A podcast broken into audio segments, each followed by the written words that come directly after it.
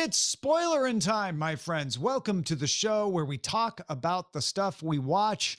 Uh, our companion show Cord Killers helps us to figure out where to watch it, how to watch it, what to pick to watch. Here, we pick things to watch and we spoil them. We're going to be talking about Miami Vice. Season 4, Episode 2, Amen, Send Money, with a guest appearance by Ben Stiller. We're going to talk about 2521, Season 1, Episode 10, and we're going to talk about The Last of Us, Season 1, Episode 2. I'm Tom Merritt. He's Brian Brushwood. Heck yeah. Where, where are we starting here, Tom? Let's start with the the the Last of Us. Uh, the last shall be first. Uh, the Last of Us season one, episode two. One thing I will say, as someone who has not played the game and does not know what's coming, is that both of these episodes so far have flown by every time the credits roll i'm like what no we're we're already at the end uh the pacing for me has been fantastic also i would say do not have two donuts on a plate as a snack while watching episode two of Last of Us. Oh my god! As soon as the clickers show up, you are not going to want to eat anything. I was trying to eat during the opening scene when that was that's when they were doing all the the cutting up that corpse and all. Oh, oh that's right. right. Yeah, that's that, right. The that, autopsy. Yeah. Uh, not a good time uh, to eat chicken wings. My uh, not a good time for chicken wings. Nope. my my version of that mm. was uh, I had one request from both my wife and from my 15 year old daughter. Uh, they both independently said, uh, we would prefer to not be around other people. Could we just the three of us watch this? And I was like, sure, whatever you want. And then only the next day was I was like, oh yeah, if I was 15 watching a bunch of grown men looking at a naked corpse be examined, I, I, I might be all like, could I not be doing this around grown men? yeah. Yeah. I mean, not that there's anything remotely titillating uh, about no no the, in that fact scene, that's right? probably yeah. the problem yeah yeah exactly um, problem well I, I, that contributes to the reaction. Is that what you're trying to say brian? Yeah well i uh, yeah. look uh, uh, i remember being 15 it's like everything's complicated enough. The last thing you want is to be processing complicated things with a bunch of grown men around you you know? Yeah yeah. It's, uh, it's like oh yeah no that tracks. Yeah you don't want to have to explain uh, or or or think. yeah, I, I, get, I, I totally get that. Uh, I did, yeah. The the clicker attack later, we were like, this this is worse than trying to eat while watching Game of Thrones or House of the Dragon, so uh, for I, sure. I assume you had seen here or there uh, some clicker moments from the video game, but this is uh, officially, I guess, your first clicker encounter. Uh, do, do you like the whole echolocation device as a, a, plot device to make you terrified and make you ASMR style feel like they're right there over your shoulder? It was it was crazy how a quiet place it's it suddenly felt where when you saw the movie a quiet place in the movies uh, and somebody crinkled some popcorn or something everybody in the theater was like ah you're gonna get us all killed right? There was that there was that feeling during those scenes of of like ah okay i get it. They they can't see me so just stay still. My god stay still. Don't move. Don't make any yeah absolutely worked.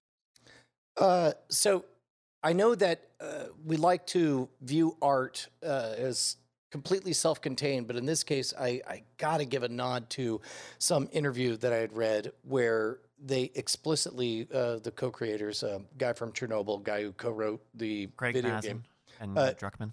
Yes, uh, th- there was a call out of the fact that in episode one they talk about how it, they're not having flour because they're on Atkins or whatever, mm-hmm. and that's brought mm-hmm. up and two, we get this backstory in Indonesia where 14 people were infected at one of the largest. Uh, Indonesia apparently is a breadbasket of flour processing or whatever, and the question put to them is like, uh, are, are we supposed to believe that this is all flowers the transmitting vector? And they said, yes, that's explicit. We we did our best to write that out writ large, which for whatever reason, just right over my head, even though I've watched the first episode three times and the second one twice. Um, but yeah, the, the, the, the connection to, to the first explained. episode went over my head until you said it just now. I'm like, oh, okay, yeah, that would make sense. Yeah.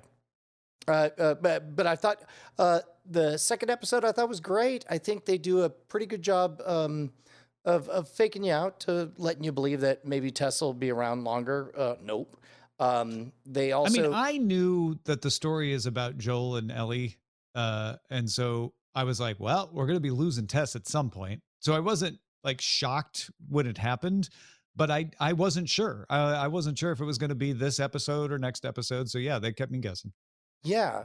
The uh, uh, uh, uh, uh, tell me your thoughts before I before I ruin everything. I mean, honestly, that the I I think two thirds of my thoughts are, are, out there, which is like the pacing is incredible for me. It, it just pulls me along. Uh, the, the, the horror is visceral and terrifying, uh, and in a way that made me not want to eat at all, uh, and and definitely jumped at, at sounds. And the development of the characters is almost unnoticeable because of the pacing and everything else that's going on. You're you're just worried about what's happening.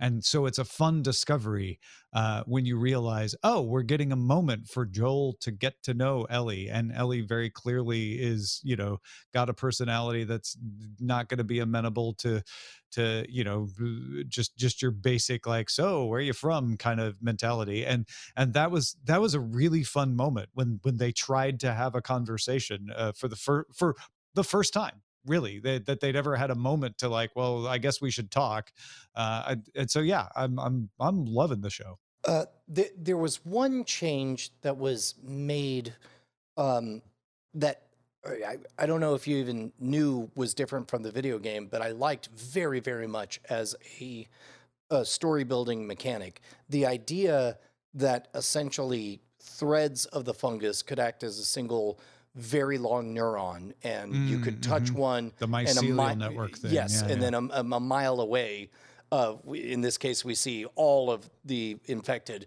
suddenly become aware and start running over. Loved all of that. I thought that was very, very good. I did not know that was a change until I read something that not only that, but the fact that it was the it was the Fedra that were after them, I guess, in the game at this point, and instead it's the the clickers that are after them really. Mm-hmm. I guess both. But. Yeah. In Tess's big sacrifice scene. Yeah. Yeah, yeah. And I like I think uh they kept like the details of that scene, right? Where she like does try to do the mat the lighter thing and it it takes her a long time in the game even where you're like, "Oh, oh, I didn't even think she might not even do this." Um uh, it's great. There is a lot, there's great tension there. I think they do a good job of of giving Tess just enough screen time for you know, like like was mentioned, like so there's a little bit of a fake out that you're going to see a lot of her because nope. Um, in fact, speaking about uh, uh, about Tess, one of uh, uh, I guess in I think they have a companion podcast to this or, or something, and I think they mentioned that the cold open was going to be Tess's backstory instead of mm. the Indonesia thing that we see, and I think it's better that we don't get it. Um, we don't need a lot of Tess. We don't need to cry about Tess and her son. Those things are not um, yeah, germane to and, the speed of this thing. Uh, I, I too am really glad about that because, like, I care about Tess insofar as she's a mirror image of Joel. You know, she's mm-hmm. she's somebody who went through. We get it. Uh, terrible. Everybody went through a terrible, terrible thing leading up t- until this moment. Um, and I would like just a little hint here and there. I, I mean, I wouldn't be upset if the beginning of every single episode of the series just you know, gave us a little taste of what 2003 looked like. Yeah, I was the very tiniest bit confused when we opened in Jakarta. It, it, took me no more than a second to realize, oh, there, there's too many people. This is obviously a flashback. Um, but they didn't give us a year or anything. Uh, that said, uh, I, I, I caught it really fast and realized, oh, okay, we're getting more backstory. I forgot we got the backstory by the end of the show so I don't know that it was important now, but what I have a feeling is going to happen is, you know, the way we got the the back backstory, right? We got the 1960s interview at the beginning of episode one. Uh, we're going to continue to get these little elements at the beginning that are going to weave their own narrative of this is how we got there including things like oh it's a flower processing well that's a great vector ah okay so they, now now i'm starting to understand how how this spread around and and and even if each one of them alone doesn't contribute to the story it's in i trust them enough at this point to say like yeah this is this is all good info. I imagine it's going to fit in great. Uh, shouts out to the uh, set piece design the aesthetic that we have um, as a kid, I remember on cable television seeing Logan's Run and being amazed at this overgrown kudzu, Yeah. you know, Uh-huh. in Washington D.C. That Yeah. that is made. I loved it in the video game. I love it here. It's great. I, I really enjoy it. Uh, it also caused me to a good story will oftentimes just just get me for uh, hours at a time, just sort of musing on what else, what else, what else. And one of the things I found myself was realizing that uh, technology pretty much stopped advancing in 2003. And I started thinking and enumerating all of the things that just don't exist. There were, never was an iPhone, smartphones, uh, cellular technology. Uh, uh, Yeah. You know, how many Yeah. how many satellites are still out there? How many have fallen to the no GPS? You know, it's um, it's it's a wonderful world, and I'm glad that they give so much runway for people to just sit and think about it. Yeah, I'm a big fan of that set design as, as you are the the sort of uh, overgrown, uh, slightly familiar. That scene where where Ellie walks in is like, nah, but I've read about this stuff, and she goes up and is like, yes, sir, I would like your finest suite. Uh, that was charming. I love that. That was so good. Yeah, it's uh, it's gorgeous. It's visually rich. The characters are rich. Um, I think that. uh, I think most people, based on the marketing, will not be surprised that we lose Tess in this episode. Uh, we know this is a story. We still have ba- basically. I mean, Tess was the alpha of the group. She was the one adult Yep.